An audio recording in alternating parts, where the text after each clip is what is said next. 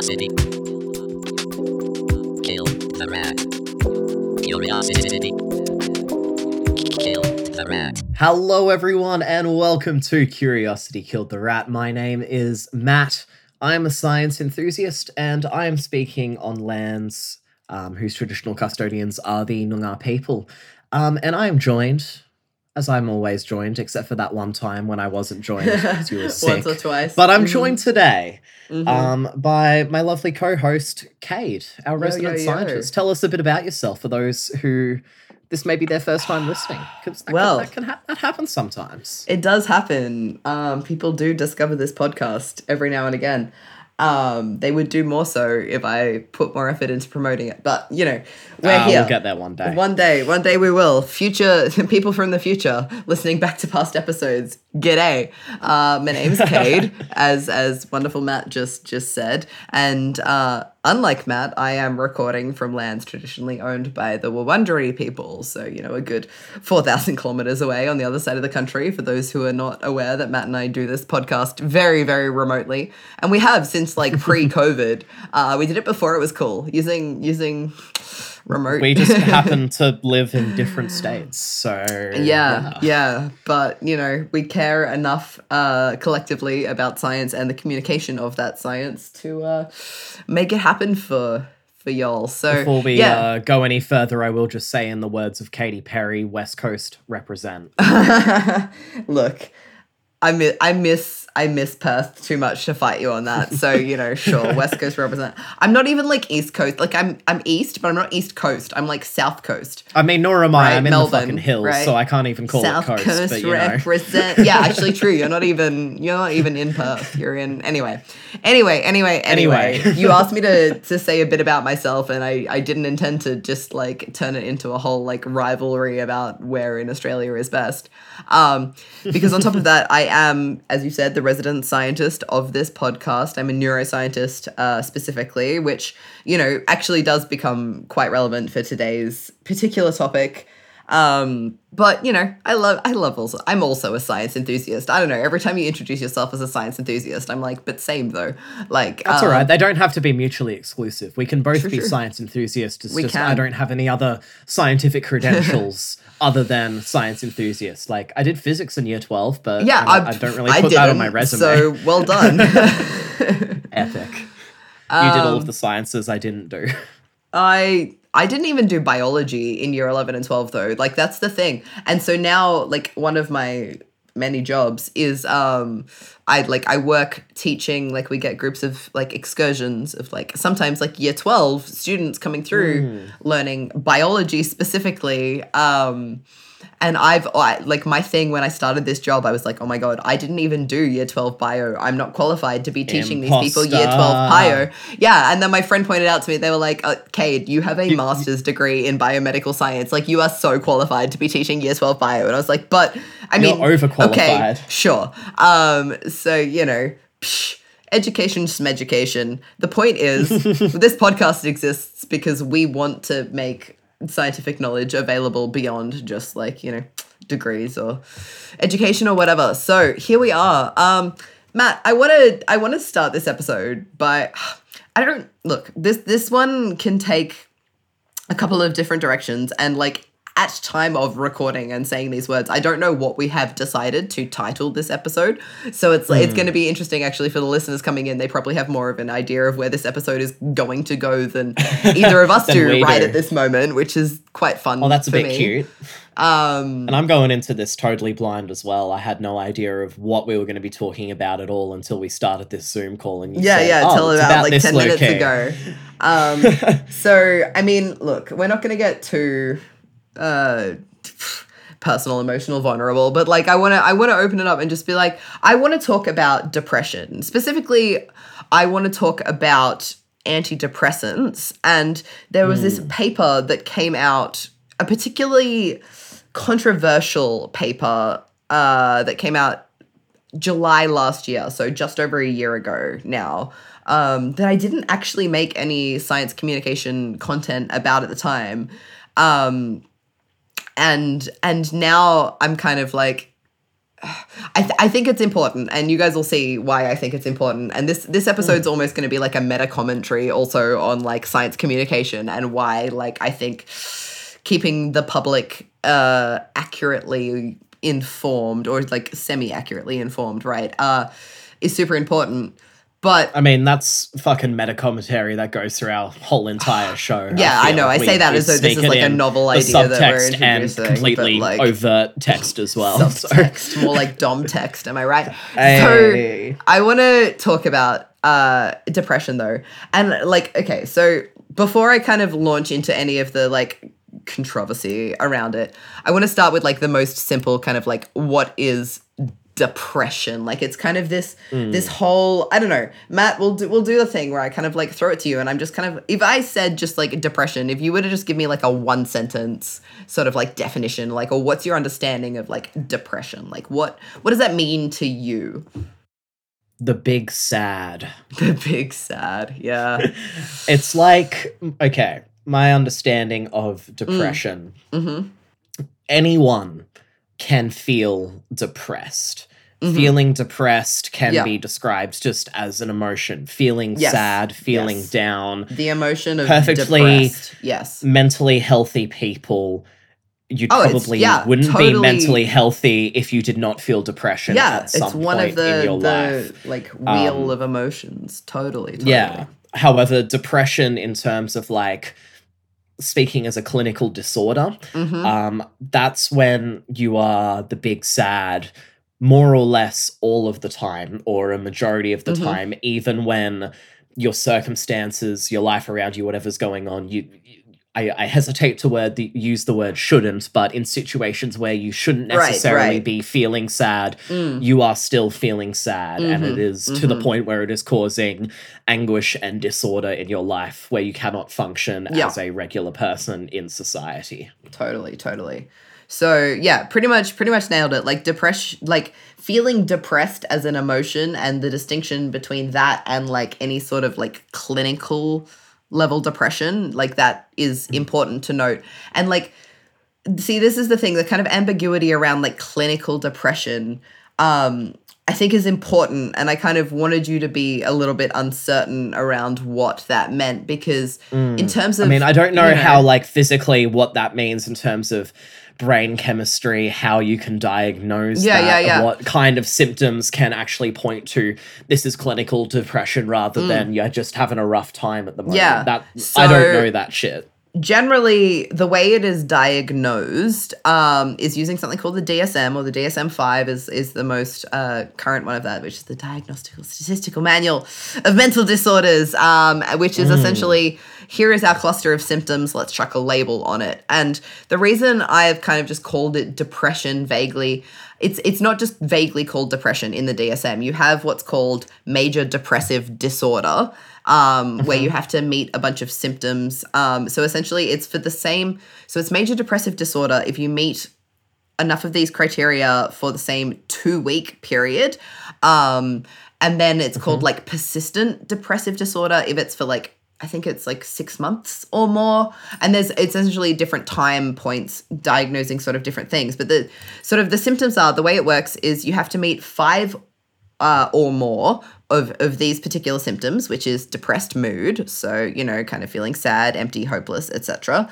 Um, You need to so loss of interest slash pleasure, um, and then you've got ones that are like weight loss or gain, insomnia Okay. or hypersomnia, which means so like losing or gaining weight, sleeping too much or too little. Um, So the extreme on either end kind yeah, of thing. Yeah, so you've got psychomotor agitation or retardation, so same thing, kind of being very restless or very slow. Uh, and then you've got fatigue, feeling worthless, uh, decreased concentration, and then thoughts of suicide. So, of those, what is that, nine criteria? You need to meet five. And then on top of that, you must have f- all four of these particular uh, criteria, which is that your symptoms cause clinical significant distress or impairment in social, occupational, or other important areas of functioning, which is to say, it, it fucks up your life. Um, Yeah. So you can be feeling sad as all heck and and function totally, totally fine, and you don't meet clinical depression uh, criteria. Like a, Interesting. you have to. It has to be ruled as fucking up your life. Which like similar. So I'm specifically if you if you haven't listened to the show before, I'm an addiction neuroscientist and I look at alcohol addiction uh, specifically, and that's that's similarly with addiction. One of the criteria is that it has to sort of disrupt your ability to function to be classed as an addiction. I have think it's thoughts very and interesting. criticisms on Oh, that. I have. don't. I, have I, thoughts won't and cut off your criticisms flow. on, on Um, all of this. Is, all, all of all of this, uh, and we don't have time for that. So I'm gonna I'm gonna move on. That's Um, all right. So in order to also be uh, diagnosed as depression or sorry major depressive disorder, it has to not be attributable to the effects of a substance or another medical condition. So you can't just be drunk all the time and be like, oh, but it's depression. Um, Yeah. And also the episode not better be explained by schizoaffective schizoaffective disorder, schizophrenia, etc., um, or no history of manic or hypomanic episode. Um, so essentially, we need to make sure that nothing else is causing this, and it has to be fucking up your life, and you have to meet then five of these other nine criteria, and we're going to call it major depressive disorder if that lasts for more than two weeks, and then persistent depressive disorder if it lasts for Okay. a significantly extended period of time. Um, yeah. Which I'm is kind board. of I don't know. I I go into all of that and I point all of that out because I feel like at that point it becomes sort of clear to me, but I don't know how clear it becomes to other people. Um, but it's definitely sort of clear to the scientific community or the ones researching depression that depression is not like just one kind of like disease, right? Like it's not just like a It's- it, it it is a collection of symptoms and a collection of you know experiences that can be caused by So say if we were to like compare and contrast that with um, COVID nineteen, right? Yes. COVID nineteen is like a virus, a Mm. thing that we can pinpoint that gets into your body, and then Mm-hmm. well, yeah, the from SARS-CoV-2 that being in your body, virus, yep, yeah, causes ca- the causes COVID these symptoms. disease. Whereas Yep. depression, there's not some like depression virus or specific No. depression thing No. that happens and causes those symptoms. It's more Mm. working the other way around. You're looking at those symptoms Mm. and seeing that there's been a broad trend amongst people throughout history that have Mm. Yeah. displayed these categories of symptoms, and we can be like, all right, let's put that in a bubble and Yeah. we'll call it depression. Exactly. Um, Yeah. Which is kind of, you know, I feel like this is a thing that is quite, you know, commonly sort of accepted and known within the scientific community, particularly. But as you'll hear over the whole course of this episode, there is so much misinformation and mismessaging around depression in particular. Like, I was kind of.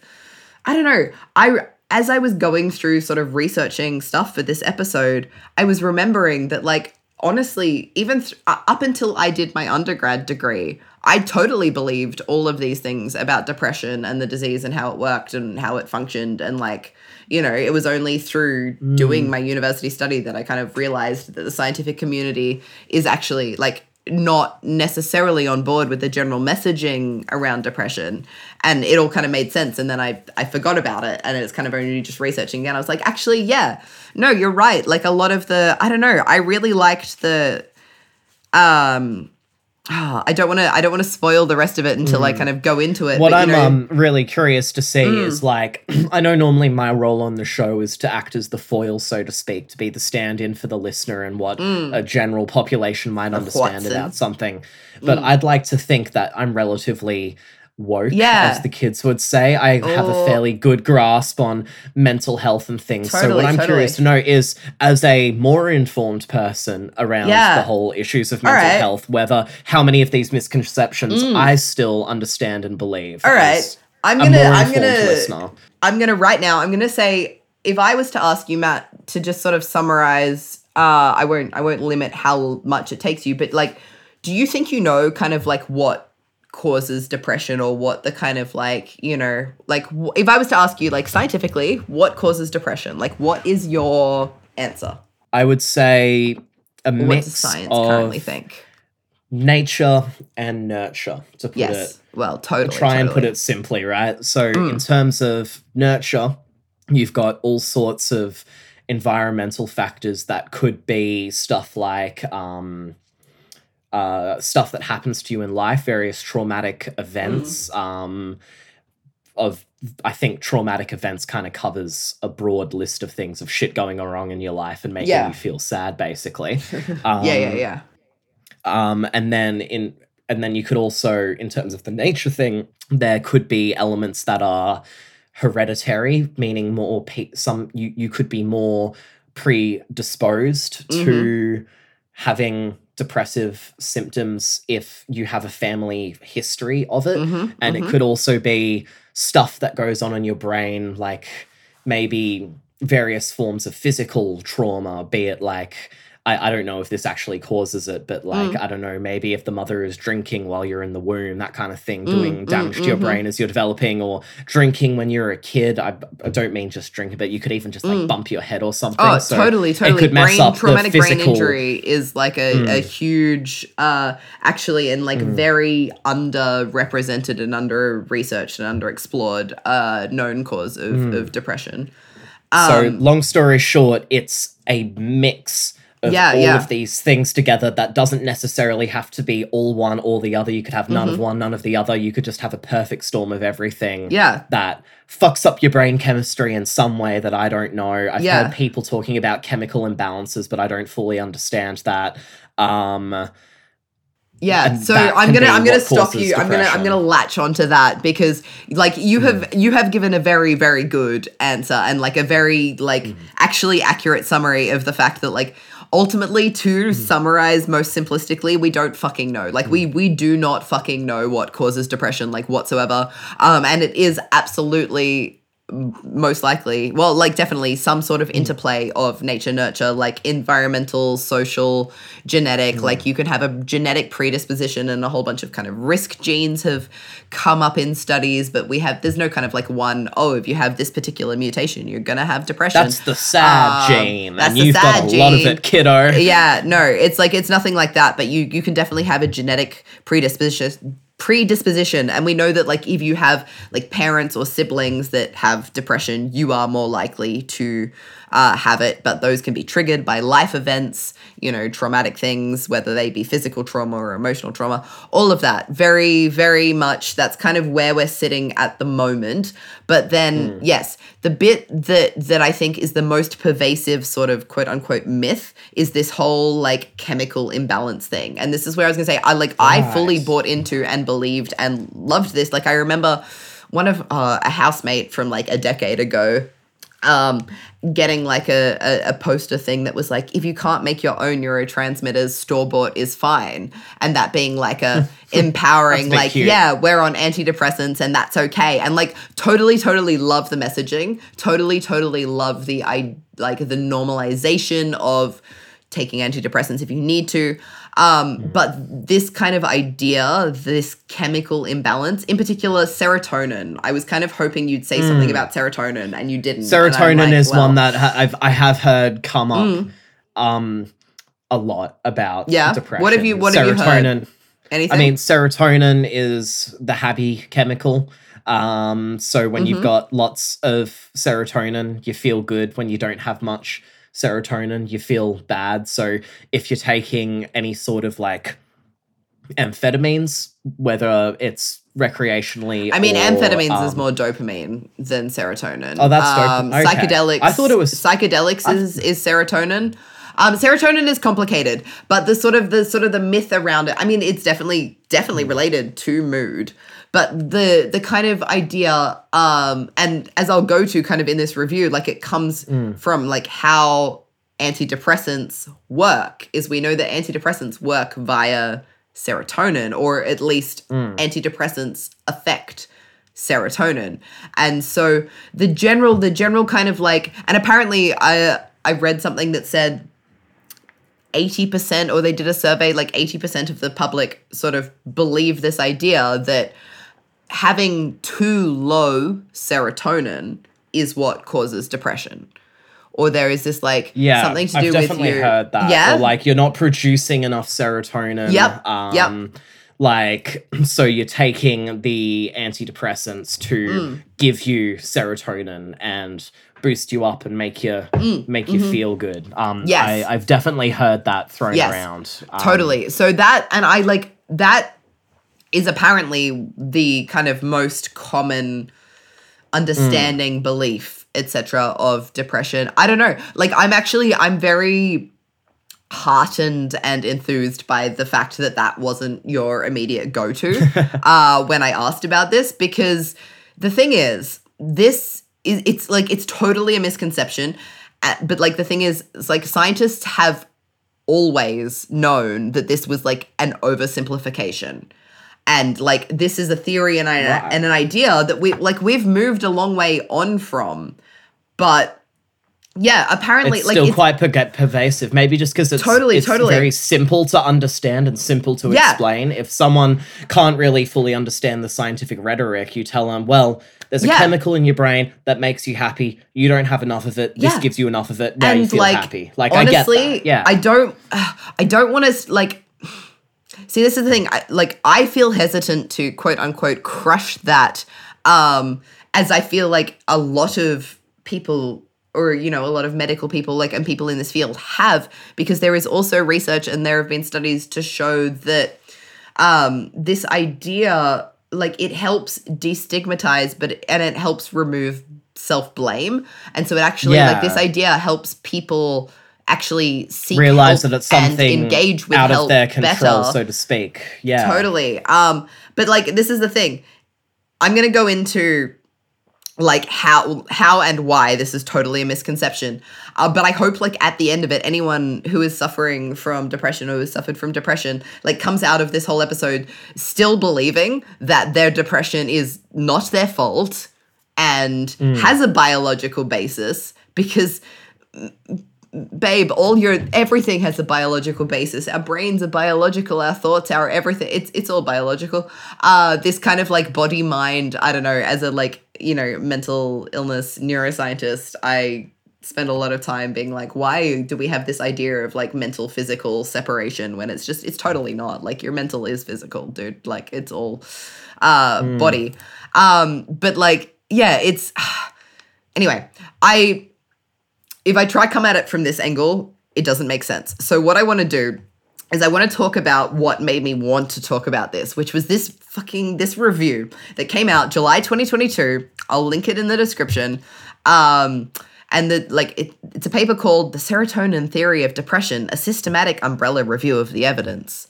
Um and essentially Okay. so this paper essentially concludes Is this and, like, a scientific paper? Like Oh yeah, yeah, yeah. It was proper published, uh, peer published reviewed, by all that good shit. Yep, yep. By uh, people, scientists from the University College London, which is a very, very big and well-renowned. Like this was a, and it was published in a like in BMJ. Uh, like it's a pretty prominent uh, journal.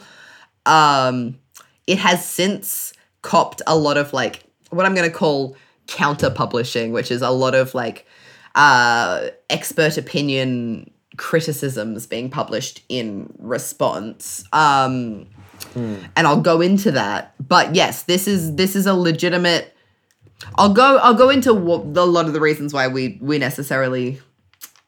There are questions about this pa- particular paper, but yes, totally. If you didn't know anything else about the context of any of this, and you were just reading this out of the blue, you would fully. There is no reason It's to not like any of some this. arare on WikiHow or No, something like no, that. th- these is- are prominent scientists that have very Mm-hmm. strong opinions and keep trying to publish stuff about it. And I'll go into maybe why a little bit later. But yes, uh, this is a fully legitimate uh, umbrella review, and an umbrella review, it's it's essentially it's what's called a meta-analysis, and so that's where they they don't have like one-on-one like patients that they're testing stuff with. What they've done is they've gone on and they've found a bunch of studies, like a whole whole heap of studies that have looked into this and they've done an analysis what's called a meta-analysis like an analysis of the analysis so you take a whole Right. bunch of papers and you do this like systematic review um though how Just systematic has data kind of of come into question later. But yes, you've taken a whole bunch of things. other Yeah, people's okay. studies that like a whole bunch of clinical trials looking at antidepressants is essentially what they've looked at. Um, Yeah. antidepressants and how they fe- affect different serotonin things.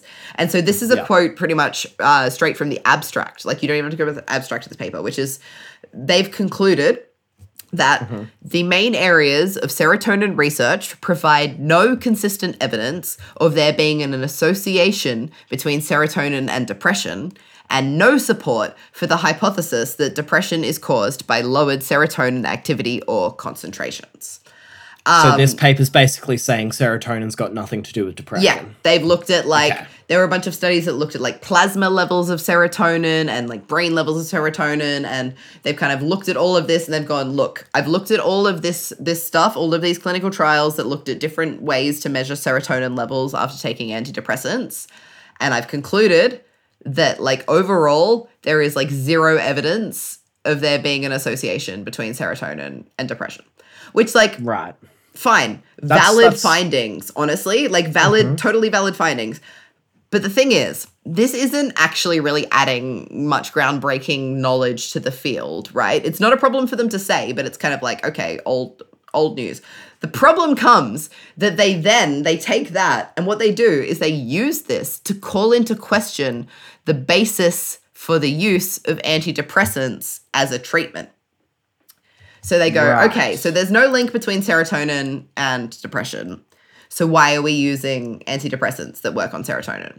Now this this is batshit, right? I'm gonna go into I'm gonna explain why this is batshit, right? It's silly, Hmm. I, can I guess? but it's also it just really bad. Please. Antidepressants have been proven to work effectively. Yeah, I mean, it's kind of a chicken and an egg thing in that, like, what came first? The thing is, our theory of serotonin and depression came from us finding medications that worked via Hmm. serotonin that helped depression, right? Right. So That's we just took the way that and around we're like, well, Yeah, yeah, adding yeah. Mm. serotonin or allowing the brain to produce more. I don't know how antidepressants yeah i'll work i'll i'll go into it so essentially i the i want to though i have a list of headlines here like the media the thing that makes me really pissed off about this study like if this study Hmm. was published on fucking wiki whatever and no one ever read it whatever they can have their fucking cooked opinions and they can publish it sure the thing is that's not what happened as you said it Hmm. got published somewhere legitimate and so the media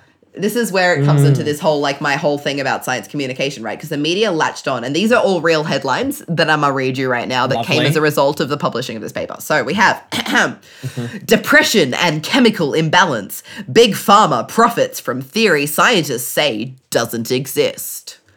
That's Ah, a real lovely. headline. Love to go Cam. after Big Pharma. Yep. Will there be justice for millions of Americans prescribed antidepressants for a chemical imbalance of the brain that doesn't exist? Will there be justice? I don't know. Will there be justice for people that have been helped? We'll never know. Um, scientists question widespread use of antidepressants after survey on serotonin. Everything we thought we knew about depression is wrong a decisive blow to the serotonin hypothesis of depression.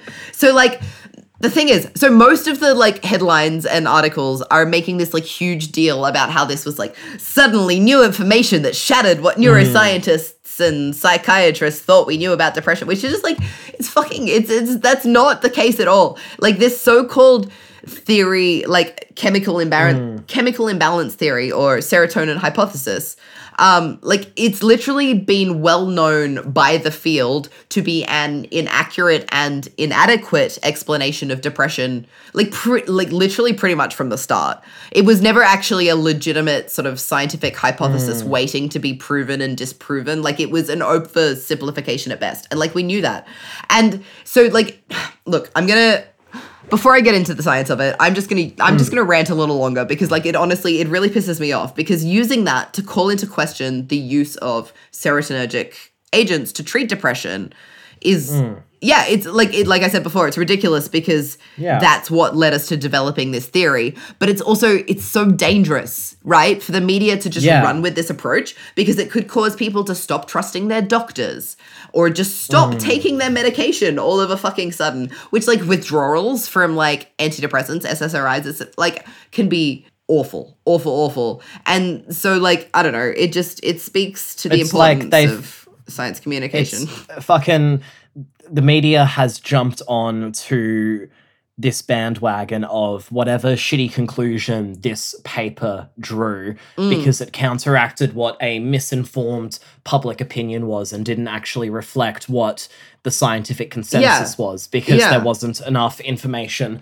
to the public about what the Right. initial scientific consensus Exactly. was. So Exactly. and the media, especially at the moment, I mean probably for always though, has always loved fear mongering, has always loved a snappy headline like that. And especially, I think maybe coming out of COVID as well, as what mm. 2022 Oh, yeah, is already right. an era where a lot of people are really mistrusting of the ph- ugh, pharmaceutical industry and doctors and stuff. So it's it's an easy headline. For Yeah, yeah, yeah, totally. It's disgusting, but it's, but also I- the whole kind of antidepressants as a debate has been latched on to over and over again. I think it Mm. was like 2008 there was like this big sort of review that was published kind of showing that antidepressants were no more effective than placebo and it's kind of like you kind of go into that and you you look at the criteria that was used and it kind of it's it's this whole kind of thing that also got you know more or less debunked um Mm.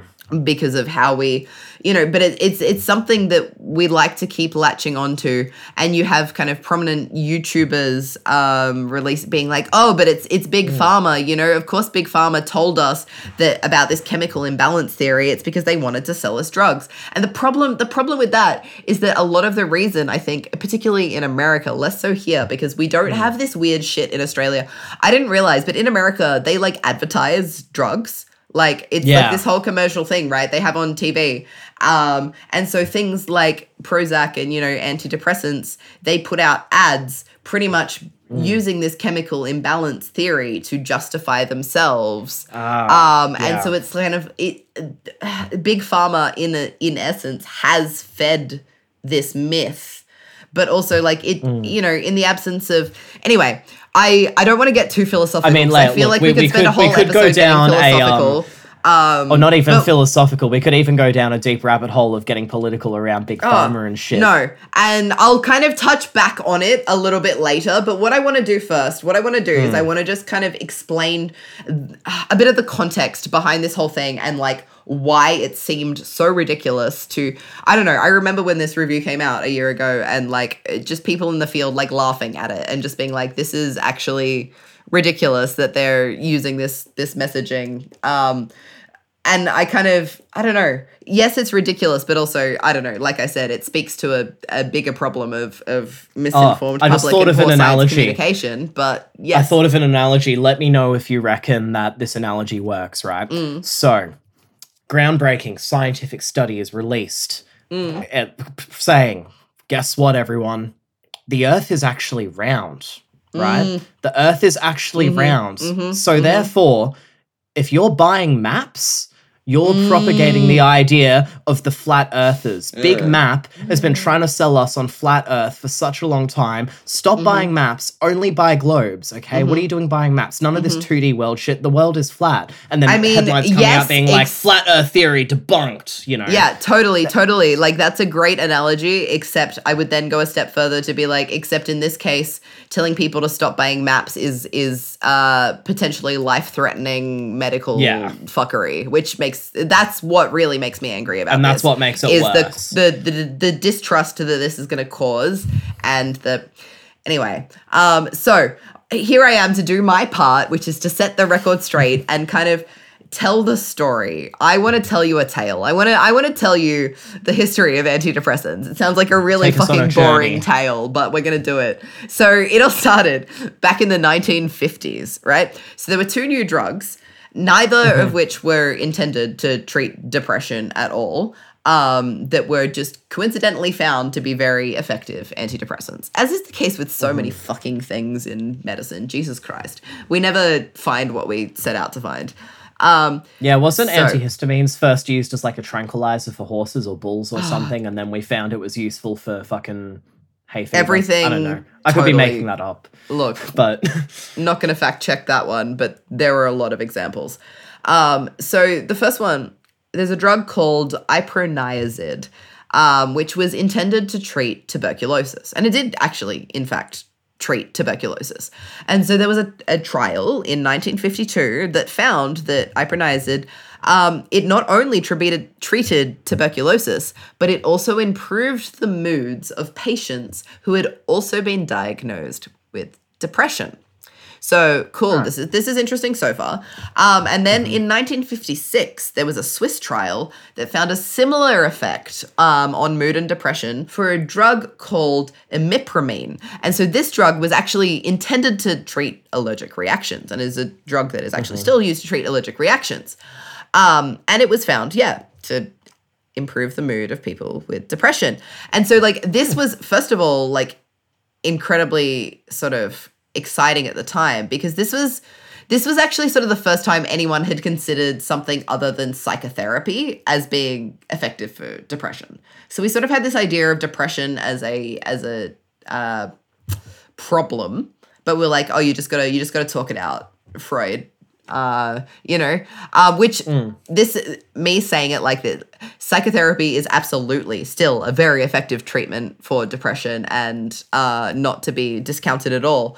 But it was sort of the first time people had clocked that there was maybe something physical or biological underpinning this because if we can drug it and the drug leads to improvements like holy shit. Like um and the interesting thing about these two drugs so iproniazid and imipramine is that they both affected a class of neurotransmitters called monoamines. So monoamines so neurotransmitters I don't know. I'm a neuroscientist. I spend fucking every day thinking about neurotransmitters. Um, but I don't know. People listening, if you're not familiar with the concept of neurotransmitters, they're essentially they're the chemical messengers that our brain cells spit out at each other when they want to communicate and different ones do different things. You've probably heard of the three main monoamines. We've got dopamine, we've got serotonin, Know that one. Oh, I know that one. yeah, and we've got norepinephrine or noradrenaline, depending on which part of the world you belong to and what side of the adrenaline epinephrine debate you sit on. I'm not here to weigh in. um, but I'll take key your word for players, right? Norepinephrine, dopamine, serotonin. We've heard of them. Um, Mm-hmm. And so these two drugs both work by increasing the availability of these chemicals in the brain. So, you know, one was to treat tuberculosis, one was to treat allergic reactions, but they both affected these chemicals. So it was like, okay, so it was kind of the discovery of these drugs that first led to this chemical imbalance theory of depression, right? Like, it, like it makes sense, right? If if these Mm-hmm. Yeah. drugs change the balance of these chemicals in the brain, and like that can quote Then that unquote, implies a previous an illness, imbalance. right? Yeah. Yeah. it seems logical that some kind of like imbalance is the cause of of this illness. And then, Yeah. like, moving on from there, there were several other drugs that were then discovered that also acted on monoamines and were effective at treating depression. And so you've kind of got your main classes that people may have heard of, um, which, you know, these kind of first two, iproniazid and imipramine, and then kind of the first range of antidepressants was something called monoamine oxidase inhibitors.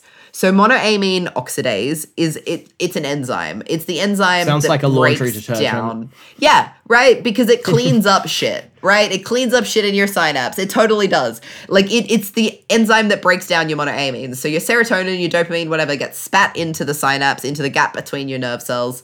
Um and once it's done its job, it's bound to its receptor, whatever. Like what happens then? It doesn't just hang out there forever. Like it's either got to be reabsorbed, which some of it is, or broken down, which some of it is. And so there's an enzyme that does this like chompy chompy breakdown shit. And so these drugs, these first kind of neuro, uh, sorry, first antidepressant drugs worked by inhibiting this enzyme and so stopping the breakdown of these neurotransmitters. So they'd get spat into your synapse and they would just hang out there for longer because they just wouldn't get broken down, right? Um, and then kind of the next class was something called tricyclic antidepressants, which they also kind of act to keep serotonin and norepinephrine within the synapse. Um, and like none of these drugs were very selective, right? They kind of all acted on a pretty wide and varied range of monoamines and receptors. So acting on the whole bunch of different neurotransmitters, the serotonin and the norepinephrine and the uh, dopamine, and a whole bunch of different receptors. So each of these like neurotransmitters has different subtypes of receptors with like they interact with. But these drugs were kind of just a very big like sledgehammer. Like we're just gonna fucking increase it. Yeah. Um, which like first of all meant that we didn't really know why they were working. We're like, cool, they're working something to do with this, but like They're just kind of so casting out a big things. net and it seemed to pick shit up. Yeah, yeah. Um, but also it meant that they came with a bunch of side effects, like a bunch. Um, like there's a bunch of serotonin receptors in your gut that does just completely different shit. Like it's, you know, it like it was okay. It was honestly, it was a hope. It was a light at the end of the tunnel that we hadn't seen before. It it hmm. did amazing things for. It's a step in the right direction. If yeah nothing and like the messaging kind of around these things and kind of like we were talking about before around being you know kind of removing the self-blame uh, for these sorts of illnesses as a result of these drugs becoming available and marketed um, it led to a massive massive massive uptick of people seeking help for depression um, because people were no longer too sh-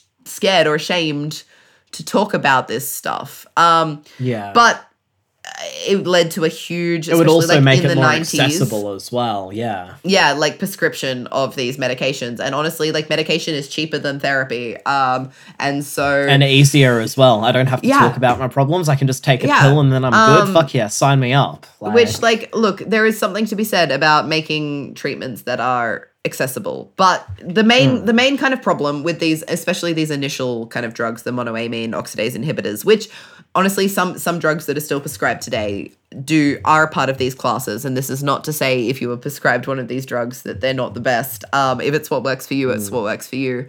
Um, but yeah, they came with a bunch of side effects, and so this led scientists. Uh, essentially, they worked really, really hard to try and figure out which specific monoamine was causing the benefits, um, and sort of landed on serotonin mostly. Um, some, but like it's kind of like a serotonin, but with a little asterisk. It's, like the majority of drugs seem to work via serotonin, but also not all of them, and also not everyone, and also not, you know, none of these things are. classic science with the hashtag it Um, depends. Yeah, and also just like classic depression, as we started with at the start, not being one kind of homogenous disease that can just be cured by one thing. There's a lot of kind of variation, but the way the scientific field led, it was like, okay, serotonin is our main one we should focus on. And so that led to the development of uh, the most common sort of class of antidepressants that most people, I think, are familiar with these days, which is SSRIs. So your selective serotonin reuptake inhibitors is Is what that what that stands for? Yes, you go. selective serotonin reuptake inhibitor, which, as the name suggests, it's selectively works on serotonin. So only serotonin, not your norepinephrine, because you can also have SNRIs, which are serotonin norepinephrine reuptake inhibitors. Hmm. Can you give us Um, some uh, good examples of some common SSRIs that Prozac. our audience may have heard of? Prozac. Any Uh, others? Lexapro. Uh, Oh, yeah, I escitalopram, I, think, one. is actually the scientific name of Lexapro. Um, but like pretty much every common antidepressant, like if you're on one, it's almost certainly going to be an SSRI. But like Prozac was the first sort of huge one that kind of came out. They were like, oh, selectively.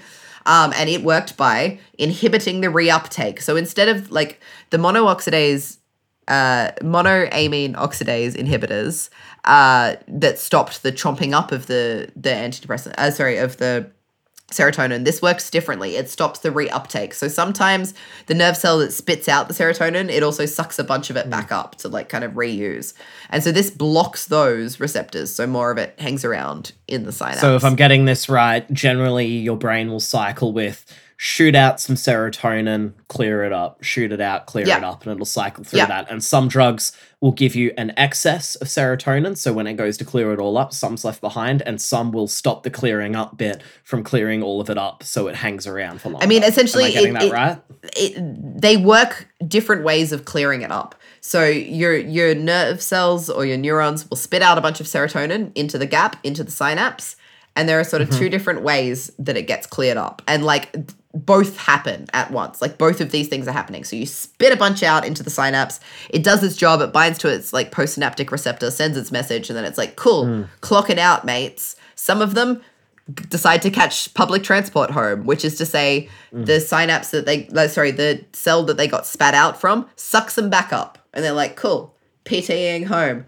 Out, fellas. See you later. Yeah. Some of them decide to just like, I don't know, they're done. They break down. I don't know, they get eaten. Um, they don't quite make it home. They decide to walk home and they get chomped up by the street cleaners, uh, the monoxidase Yeah. inhibitor enzyme. So it all kind of gets spat out. Half of it kind of gets sucked back up and half of it gets broken down. And that's how it clears out. So some of the drugs work by stopping the, the chompy boys and stopping the breakdown. And some of Yeah. the drugs, the SSRIs, work by stopping the public transport system. They stop the sucking Gotcha. back up, you know? Okay. Um, but all of it leads to the same sort of thing, which is that mm. there is more serotonin left in the synapse. And so like this this is what has led to this serotonin hypothesis of depression, which is mm. if increasing serotonin availability can alleviate the symptoms of depression, then it logically follows that there is a deficiency in serotonin that's causing the symptoms. Right? That's a fair conclusion to draw. I would Totally. draw the same with no other information. Yeah. I'm going to give you some more information, though, that scientists have also had from the start, and is the reason why scientists have always known that the serotonin hypothesis has never been able to completely explain how or why SSRIs work to treat depression. So, All right, lay it on me. SSRIs increase serotonin within the synapse within a couple hours of taking them. But it mm-hmm. takes three to six weeks of constant daily use of these medications to have any effect on depression. It's not just instant happiness. There's No. time for stuff No. to build. Is They it maybe take- you need to build up a residual amount of serotonin in your brain? Would be my next. Yeah, so like this is the, thing, and this is the big fucking question mark that, like, honestly, to be like, we don't know, we don't, we don't, we have no fucking idea why why antidepressants work, Mm. right? We we pretty much know that they do. It's pretty much a consensus that they work for a lot of people. The proof is in the pudding. don't know why. And so we had this idea, but like it has never been sufficient because we've always known that it takes a longer time to play out. So yeah, potentially we need a build up, potentially it's something to do with like other receptors compensating. So when there's like too much serotonin in that gap for a long period of time, does our brain make less receptors to make up for that?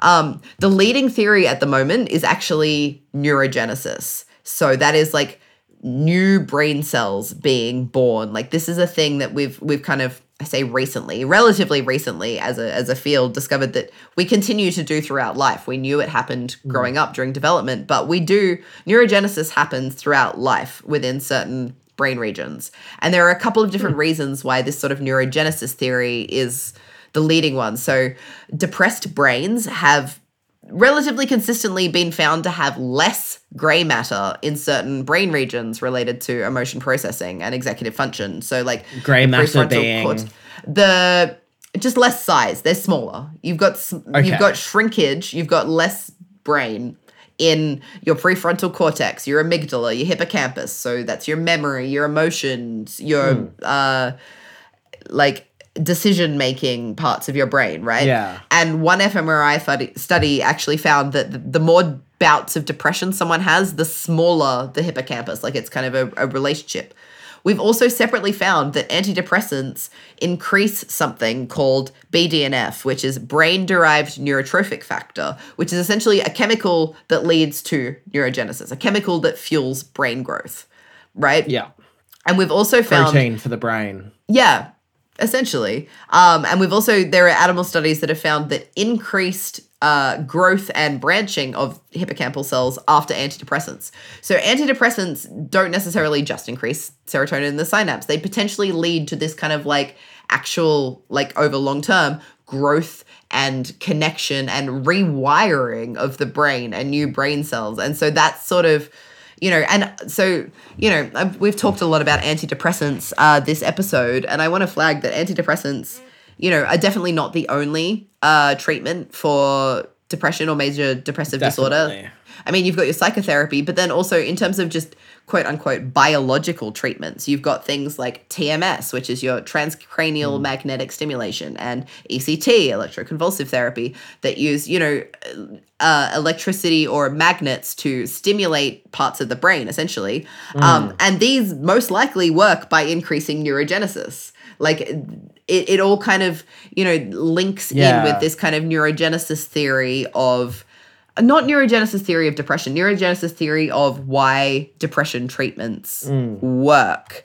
Um, I wonder if it's just the hippie in me coming through, but like there's also something to be said for, you know, just the simple um going outside, eating healthy, exercising, which, exercise, which, like known to increase things, neurogenesis, exercise and brain-derived neurotrophic factor. Totally, like there's the uh, cruel feedback loop of depression that when you're really depressed, the last thing you want to do is get up and exercise. The last thing you Mm-hmm. Want to do is eat healthy and cook for Mhm. yourself. The last thing you want to do is go outside. So it would make sense to me that if you're depressed a lot and you're losing those habits, thus leading to less neurogenesis, would lead to that brain shrinkage. And then if you're able to reintroduce those habits into your life, that increases that. Yeah. So like that Yeah. combined with psychotherapy. which is not to say that it's fucking easy. treatment. It's Jesus fucking Yeah, no. not. Um, but no, studies in like Mm. um in in animals in like mice on little fucking treadmills on little uh what are they called like wheels like running wheels.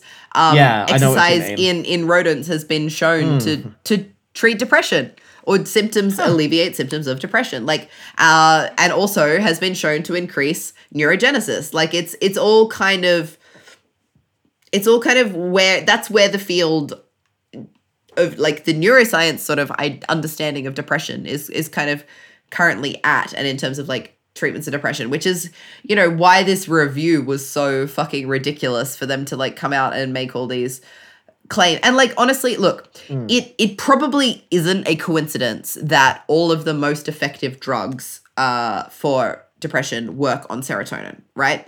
But like that doesn't mean that serotonin deficiency is the cause of depression like and then it just because serotonin deficiency may not be the cause of depression that then also doesn't mean that any drugs that use serotonin as the Yeah, treatment factor right.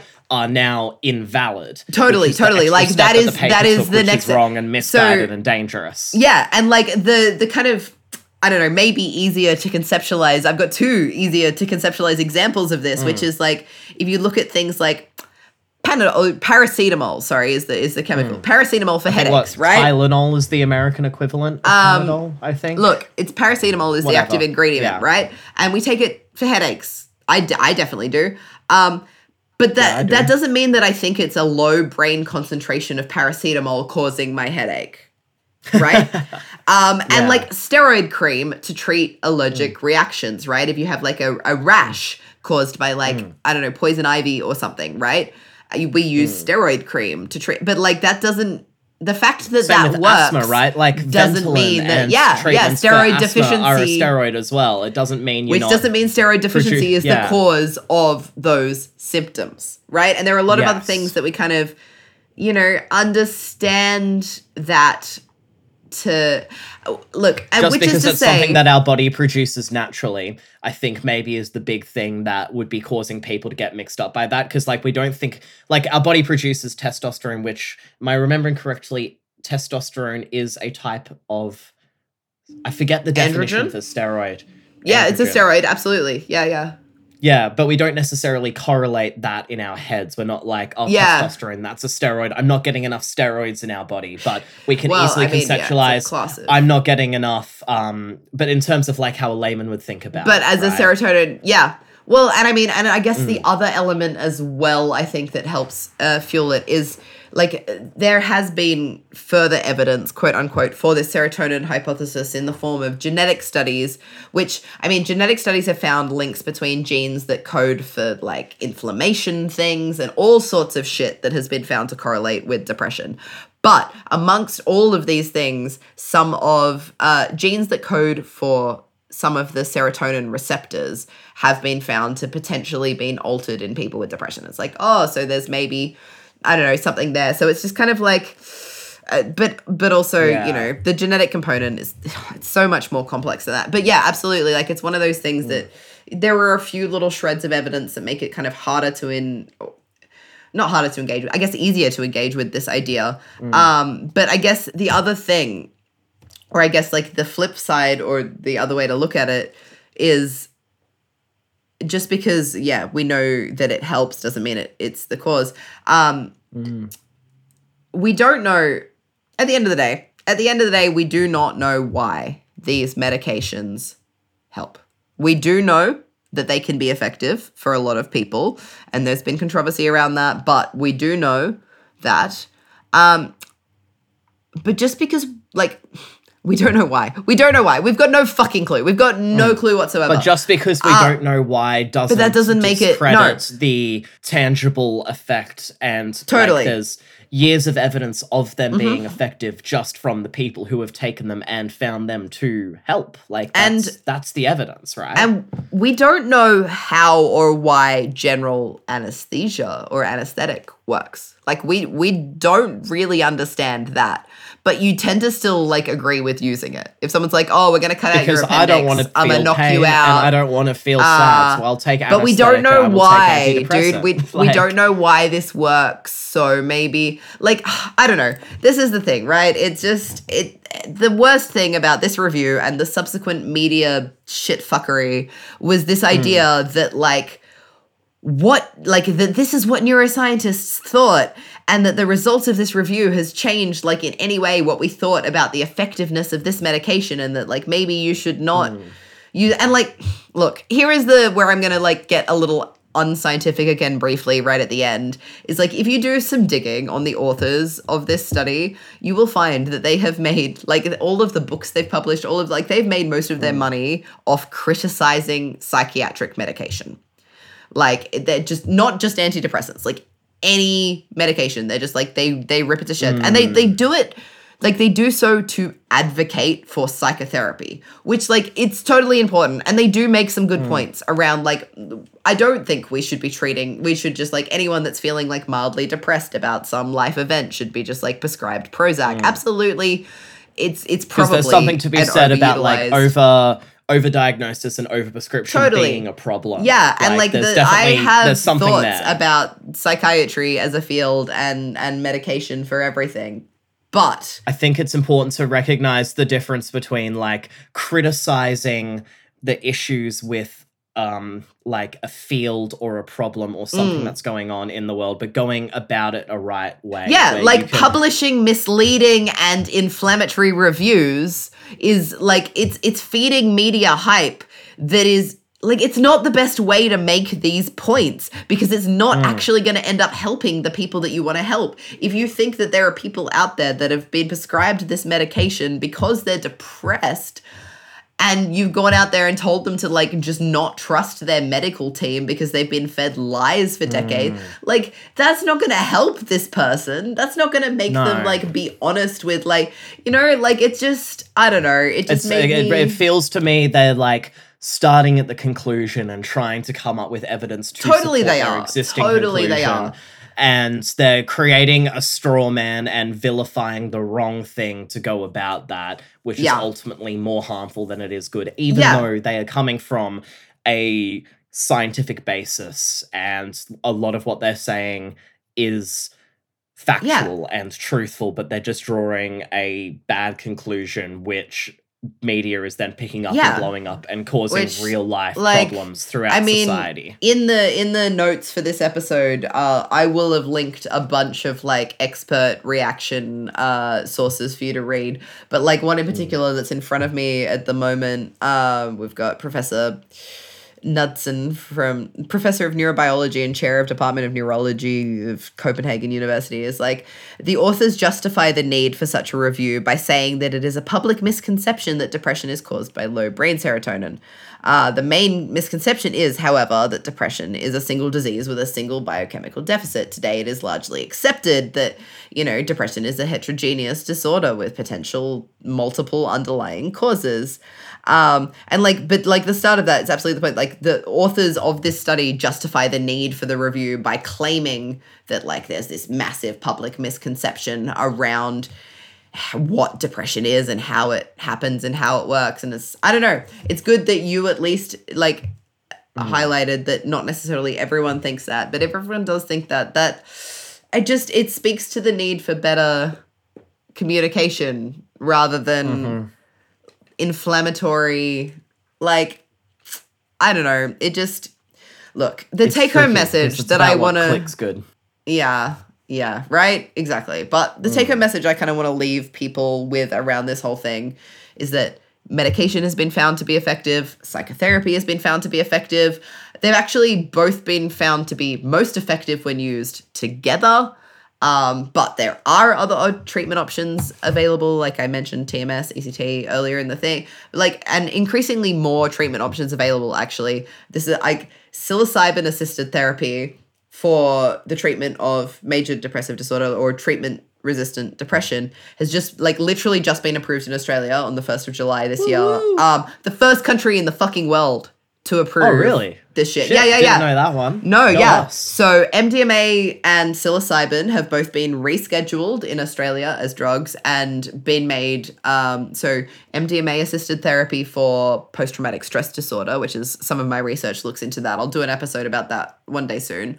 Um, and psilocybin assisted therapy for treatment resistant depression. And yeah, Australia is the first place in the world to have done this, which is like fucking very exciting and very cool. Represent. Um, and interestingly, psilocybin. So those of you who aren't aware, are like what is psilocybin? Uh, magic mushrooms. If you've heard of those, it's the active active ingredient in those psychedelic, uh, and it predominantly binds to serotonin receptors and potentially like we don't really under once again we don't understand why it works uh, or how it works, but we do know that it works via serotonin. So there's like serotonin like all of this is that serotonin's doing something. It must be, right? Like it must be. But we've known since the start that this kind of idea of like, oh, you just have not enough of it. Um, and that's what's making you depressed. Like we have known since the start that that is not a sufficient description. If anything, you could just think of it as how it gets there. Serotonin is the bus it takes to work, but the bus is not responsible for what you complete Yeah. at work.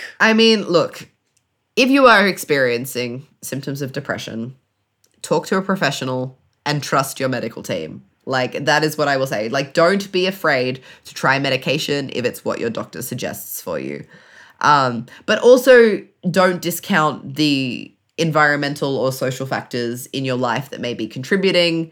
Uh, don't you know this yeah just this dichotomy of biology and environment like it's just such a false one um depression is not your fault either way whether it's something in your environment that's caused it something in your life something in your brain something in your genes something in your chemicals something fucking whatever it's not it's not your fault and it's awful and there Tell you what, I switched to cargo available. pants and I feel way better. you switched to cargo pants and it cured your depression Well, yeah, because I don't wear jeans anymore, so can't be that. uh, can't be your gene very funny Uh, thank um, you, thank you. look i jokes jokes are fun but like genuinely this is a i don't know ser- semi-serious point not semi-serious like this is a serious point that i want to make right is that no matter what like we ultimately we the royal we neuroscientists scientists fucking whatever don't know what causes depression. We don't know why it happens. We don't know why it's so fucking awful. And we don't know why certain treatments work. But it isn't your fault and there is help. And that I don't know. That's kind of the message that I just want people to leave Yeah. with. I just want to make sure people that's a good haven't message. misconstrued anything that I've said to blame themselves for their symptoms uh, or lose I don't trust in the help across, that so, exists. yeah. So No. so that is all I have uh, as our as our main topic uh, content for the episode. So regular listeners of the show will know that now what we tend to do at the end of the episode is throw across to a listener question. So if you find yourself with a listener question uh, related to science of any kind, um, you can email us curiosityrat at gmail.com send through your listener questions and generally generally i will tackle them um Last last episode, actually, Matt tackled a, a listener question from me. Was kind of cheating, but you know, uh, we got Matt. But Matt, you did such a fucking great job that I've decided to be an asshole and throw you another one this week. Um, because we did also get one emailed in that specifically did ask for sound guy Matt's opinion. Yeah, yeah. Um, but you did such a you did such a good job. Uh, Making last me week actually research. that I, had I am gonna make you do some, time. psychom again. Totally. Yeah. Uh, and Matt is Um, gonna like ask and answer uh, a listener question for us this week. All right. So this one is from Nigel. I've had to paraphrase the question just a little bit because it was a little bit of a longer one. Um, but I've paraphrased it down to the nuts and bolts of the question that I will do my best to answer. Um, and that question is um, I have a dog that likes to sing along when I play the trumpet.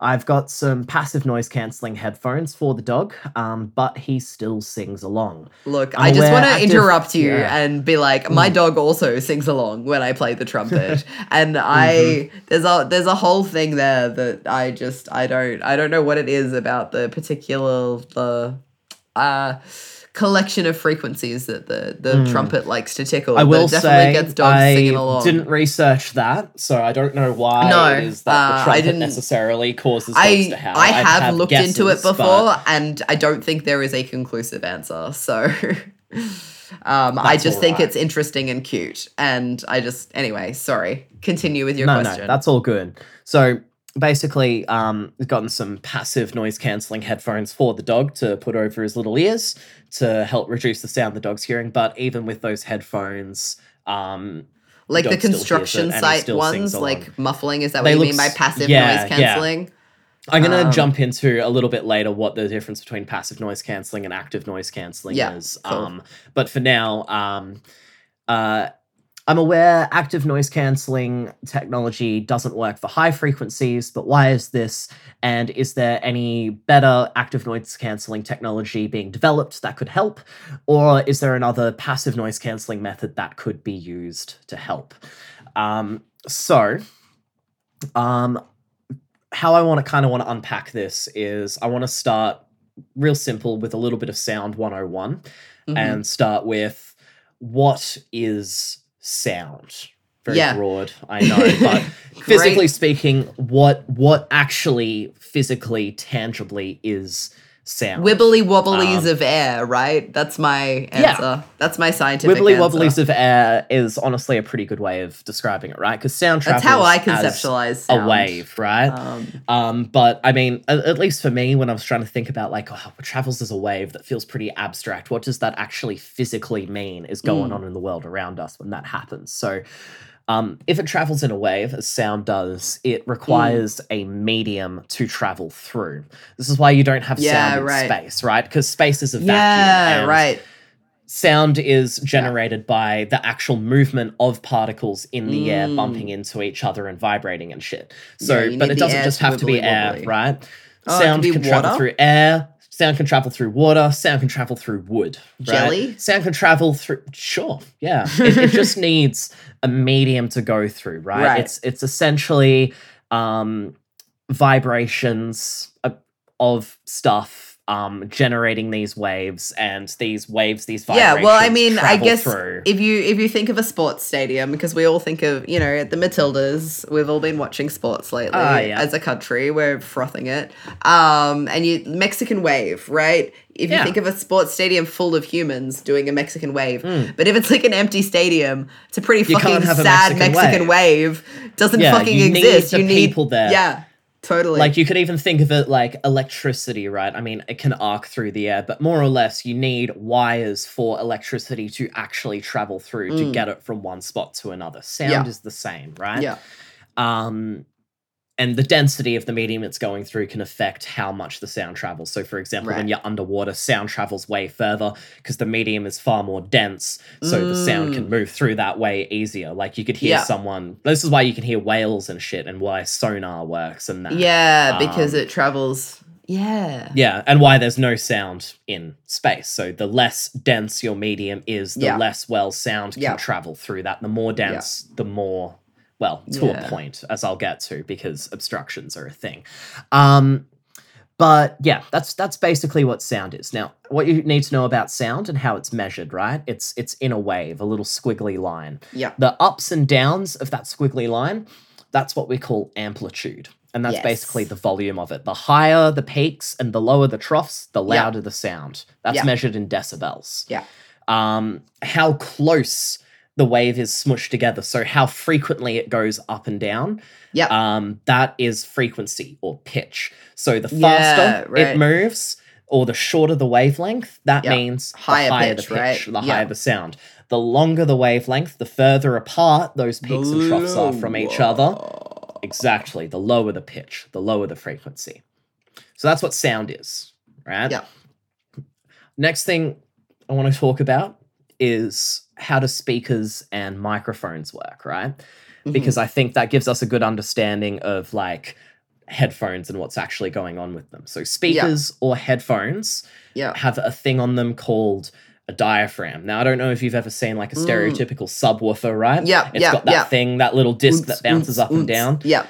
That's the diaphragm of Yeah. the speaker. And basically that vibrating is physically pushing the air in front of it. Yeah. and that is right. what is causing those vibrations in the air to emulate whatever sound you're putting through it, causing the sound to travel Got through it. the air. Yeah. So same thing's going on in your headphones. You've got a little diaphragm in there that's vibrating, Yeah. pushing, changing the pressure of the air, creating Mm. sound waves, making you hear shit. Yeah.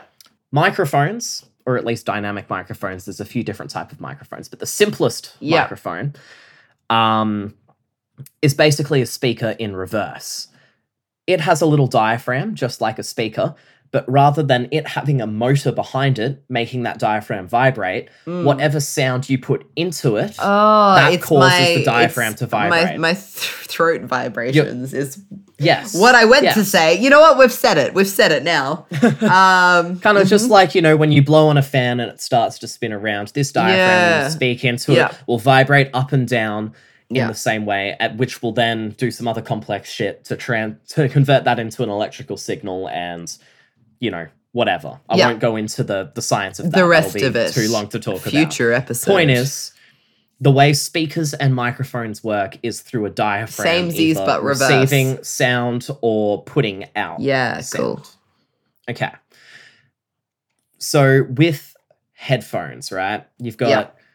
noise canceling. I was talking about um, passive noise canceling and active noise canceling. Yes. So noise canceling, right, just basically means block out sound, right? Yeah. Passive noise canceling means there's nothing like well, for want of a better word, actively going on to prevent that. The most simple form of no- passive noise canceling you can do is just Yeah. blocking your ears. Yeah. Right? Blocking your ears, you are preventing sound from getting in. That is passive noise canceling. Wearing earplugs, wearing standard earmuffs or headphones that aren't Yeah. playing anything. That is those are all forms of passive noise canceling. Yeah. Um, and passive noise canceling is pretty good when it comes to blocking out sort of higher frequencies and mid range frequencies, but it's not very good at blocking out low frequencies. Have you ever found yourself in a house and your neighbors are having a party and all you can hear is this really muffled. Yeah. Totally. you know, just the low rumble of the bass. That's because the lower frequencies, which are physically longer wavelengths in the air, are actually able to make their way longer distances. They can go around walls, they can sneak their way underneath Mm. headphones and get through shit more easily, right? Cheeky. It's kind of the we've talked about red shifting on this show before, right? yes. And how when light gets further away, it redshifts, the wavelengths Yeah, get it stretches, it's basically so it- the same thing happening but with, with, sound. sound. Longer wavelengths get around shit and through shit easier than shorter wavelengths do. Oh, It's red shifting, but for sound. That yeah. makes so much sense to me. Holy shit. yeah. Amazing. It's it's the exact same thing happening. Um, Incredible. So that's where active noise canceling comes in to try and fill this void. So you know, a lot of people Right. sitting on long haul flights and stuff, they'd have their headphones Yeah. in, but they'd have I've to have got it cranked all fancy the way up. active noise cancelling Mm. headphones, and I don't I don't know how they work. I'll be honest. Um, That's all right. That's what I'm here to tell you. yeah, But active noise cancelling was basically made to stop those lower frequencies getting through. That passive noise cancelling just doesn't do as good of a job of preventing. Yeah. I so do the way like, active no- Yeah. When I'm like in around machines that are like buzzing that are like Mm. just at that lower frequency that yeah. aeroplanes, traffic noise, wind noise, low Operant hums, chambers active noise cancelling. behavior rooms. Uh yeah. Fucking brilliant for that kind of shit. Um, and the way it works is super, super interesting. Um, Nigel already kind of knows how it works, but I just want to, you know, humor our listeners in how active noise cancelling works. Um, basically, there is another microphone sitting on the headphones that listens to the ambient noise that's going on around you Oh really? it will then take that noise and play it back into your ears. And it uses a very, very clever trick in sound called phase cancellation. Do you know much about phase Oh, cancellation and I mean- frequencies? I I can I I know what like phase means in terms of a wave and I know that sound is a wave and so I can make an assumption um that essentially so cuz you know we described waves as as having a peak and a trough and being like up down right and I know that the way Mm. that waves generally work is that if you flipped it right and every time there was a trough and you played that i guess at the same time as there was a peak it would like cancel mm-hmm. out right and there would be Yeah. nothing so does it take like the recording of the outside world and essentially flip it and Yep. play it to you like in reverse Yep. so that it cancels out Yeah, not quite in reverse, but just out But- of phase. well right? yeah that's out of phase Yeah. in reverse Yeah. as in like the troughs are where the peaks are i didn't know how to Yeah. describe that else Yeah. like but in order for that to work, it needs to be fucking perfectly in line. Like a Yeah, completely 100%, 180 degree phase shift in order Yeah. for that to work. If you don't fully understand the concept of phase shifting, it's a little bit difficult for me Oh, to explain in the small amount of time we've got. But Fuck. just try and take my word for it. Basically, it records outside noises, plays them into your ears, reverses the phase, and that effect is called destructive frequencies. They Ah. cancel each other out.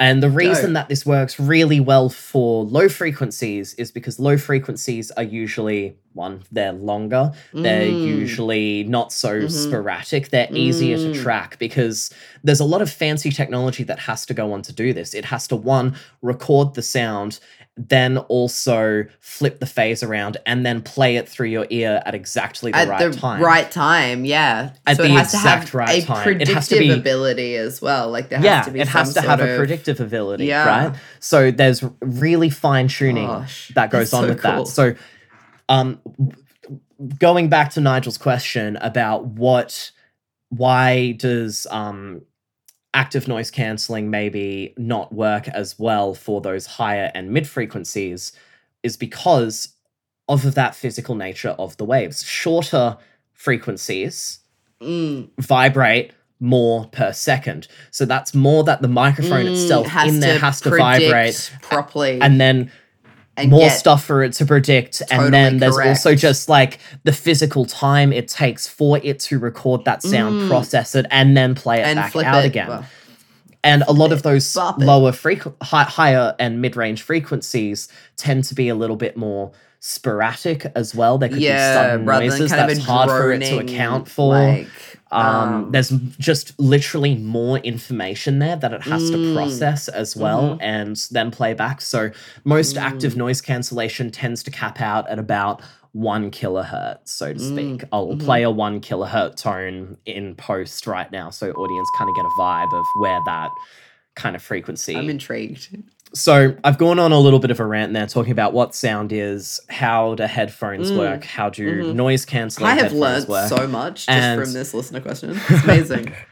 the the the question ultimately was um he's playing the trumpet the dog is still hearing it Mhm. um active noise cancelling wouldn't work for the trumpet for the reasons that i just stated Yeah. first part of the question was are there any active noise cancellation things in development that might help with this in the future um they're working on it but Yeah. there's a lot of like just literally We're working physical on a of things, eh? limitations of again how it has to as I was saying, there's time, physical time that is taken Yeah, for yeah, the yeah. outside sound to be recorded, processed, and then played back like, at the exact right limited. phrase thing going on. There's computational limits about what it can actually process. So we're we're kind of at the whims of we're at our technological limit here Mm. at the moment. I can definitely foresee that being a thing in the future, but I wouldn't see it for Mm-hmm. Quite a number yet. of years. We're not we're not there yet. Um, This might be something that you're of- not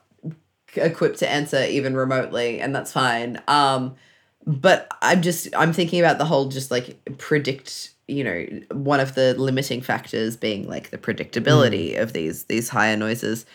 With the, with AI going the way that it's going, yeah. do you think that would come into it at all? I feel like AI Well, AI as it is in enhances terms of like predictability a lot of the time. Chat ChatGPT and DALL-E and all of those ones that are really hot and cool and so hot right now. Mm. So um, hot right now. You know, Yeah. aren't necessarily true AIs, but just like really, really good predictive Yeah. algorithms where Right. they take a lot of things and spew them back out. Um, Yeah.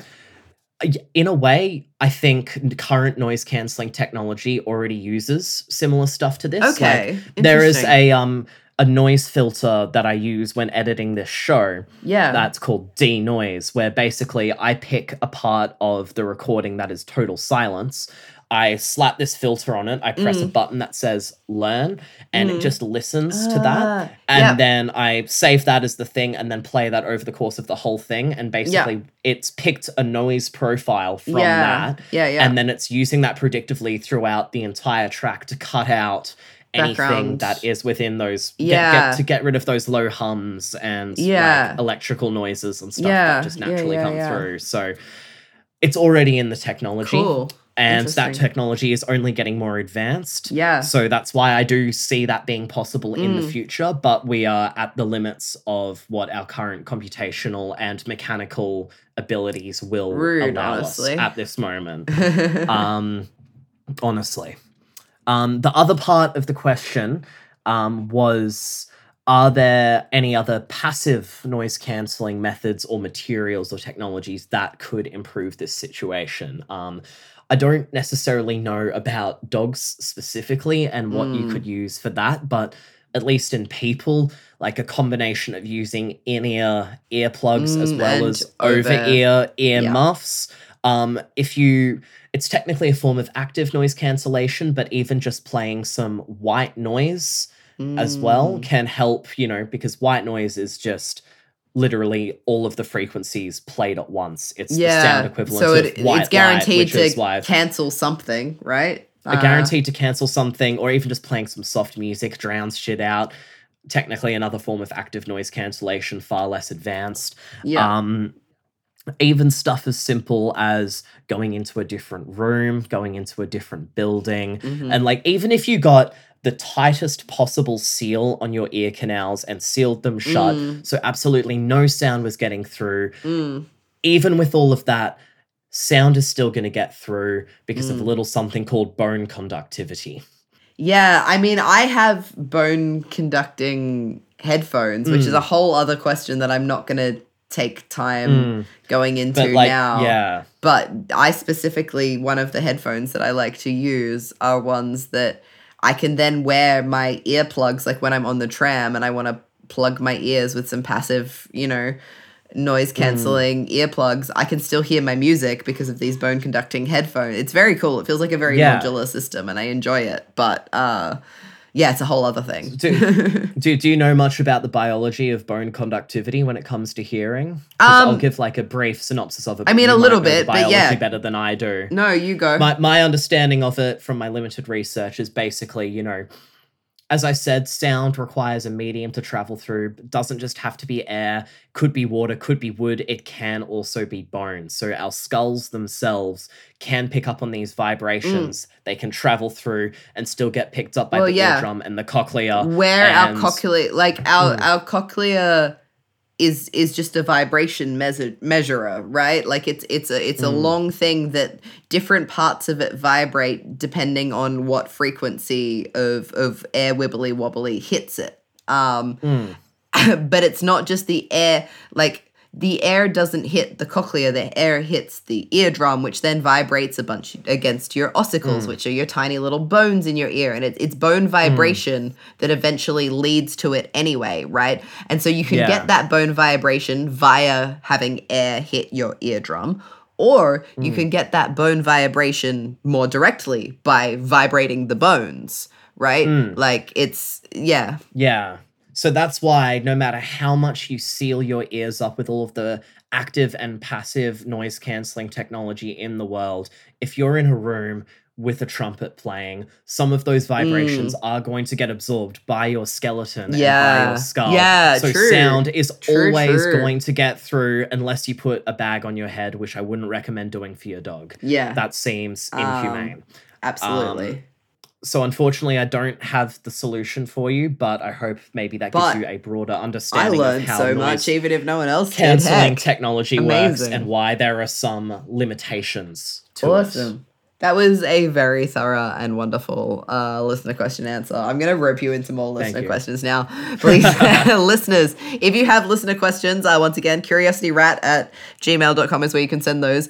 Uh, if you have sound specific ones, shoot them through. We have sound guy here. sound or tree questions. I know some things. Uh, shoot them to Matt. Sound and Anything trees, else, baby. I'll, I'll fucking, I'll tackle it. It's fine. Anything you got. But sound Next and trees. week, I'll be tackling the through. answer if a tree falls in the forest, does it make a sound? Because that seems right Oh! up my alley. fucking someone please email that, that. in That's because we will Philosophical one. no i we look, need to get I a have philosopher in for that no one. i i have thoughts uh but we won't we won't we won't we won't. um, we were. Yeah. a future episode perhaps um anyway i think i think we we are well and truly it is time for us to wrap this one up so once again thank you listeners for listening. Shoot us emails curiosityrat at gmail.com if you do not follow us on social media already what the fuck are you doing? Um, but also fair enough i don't we don't really post uh, all that much. I try to. There are some cute pictures. We took a couple of cute screenshots of our zoom recording of this uh, call. It'll definitely be up there. But curiosity rat um, is our handle on instagram. Yes. we're on Facebook. If you have money, we don't. Give us money. No. Um, look, if you if you have money and you just don't know what to do with Uh. it, and you love the content that we make, uh, we do have a Patreon. You can find us Curiosity Rat on on Patreon. But once ag- like totally, totally not important. It is a very you know, as you probably gathered from this episode, fundamentally important thing to us that science communication uh, happens and that scientific information such as this is just like freely and publicly available to anyone who wants access to it. So feel no pressure. But if you have money, shoot it our way. And with that, I don't know, is there anything else that we need to say to wrap up this episode, I don't Matt? think so. Patreon, socials, um, Boom, boom, boom. speak to a professional. Speak to a. Um, yeah, if if you're depressed, out there. my guy, same. But there is help out there, and Mm-hmm. we'll get through this. We'll get. We'll be okay. Um, If and with that, else, just talk to a mate. we'll Go outside. hug a tree, Eat good. Yeah. but also There's a, be kind to yourself. Actually, that's that's the number one thing that I'm gonna say is just be kind to yourself. Have some compassion. If if none of that bullshit's working, gardening ain't curing your depression. Like, just just be kind to yourself about that. It's rough out here. It's rough out here, folks. it is. So with that, we'll catch you next month. Peace out, homies. Curiosity. Kill the rat. Curiosity. Kill the rat.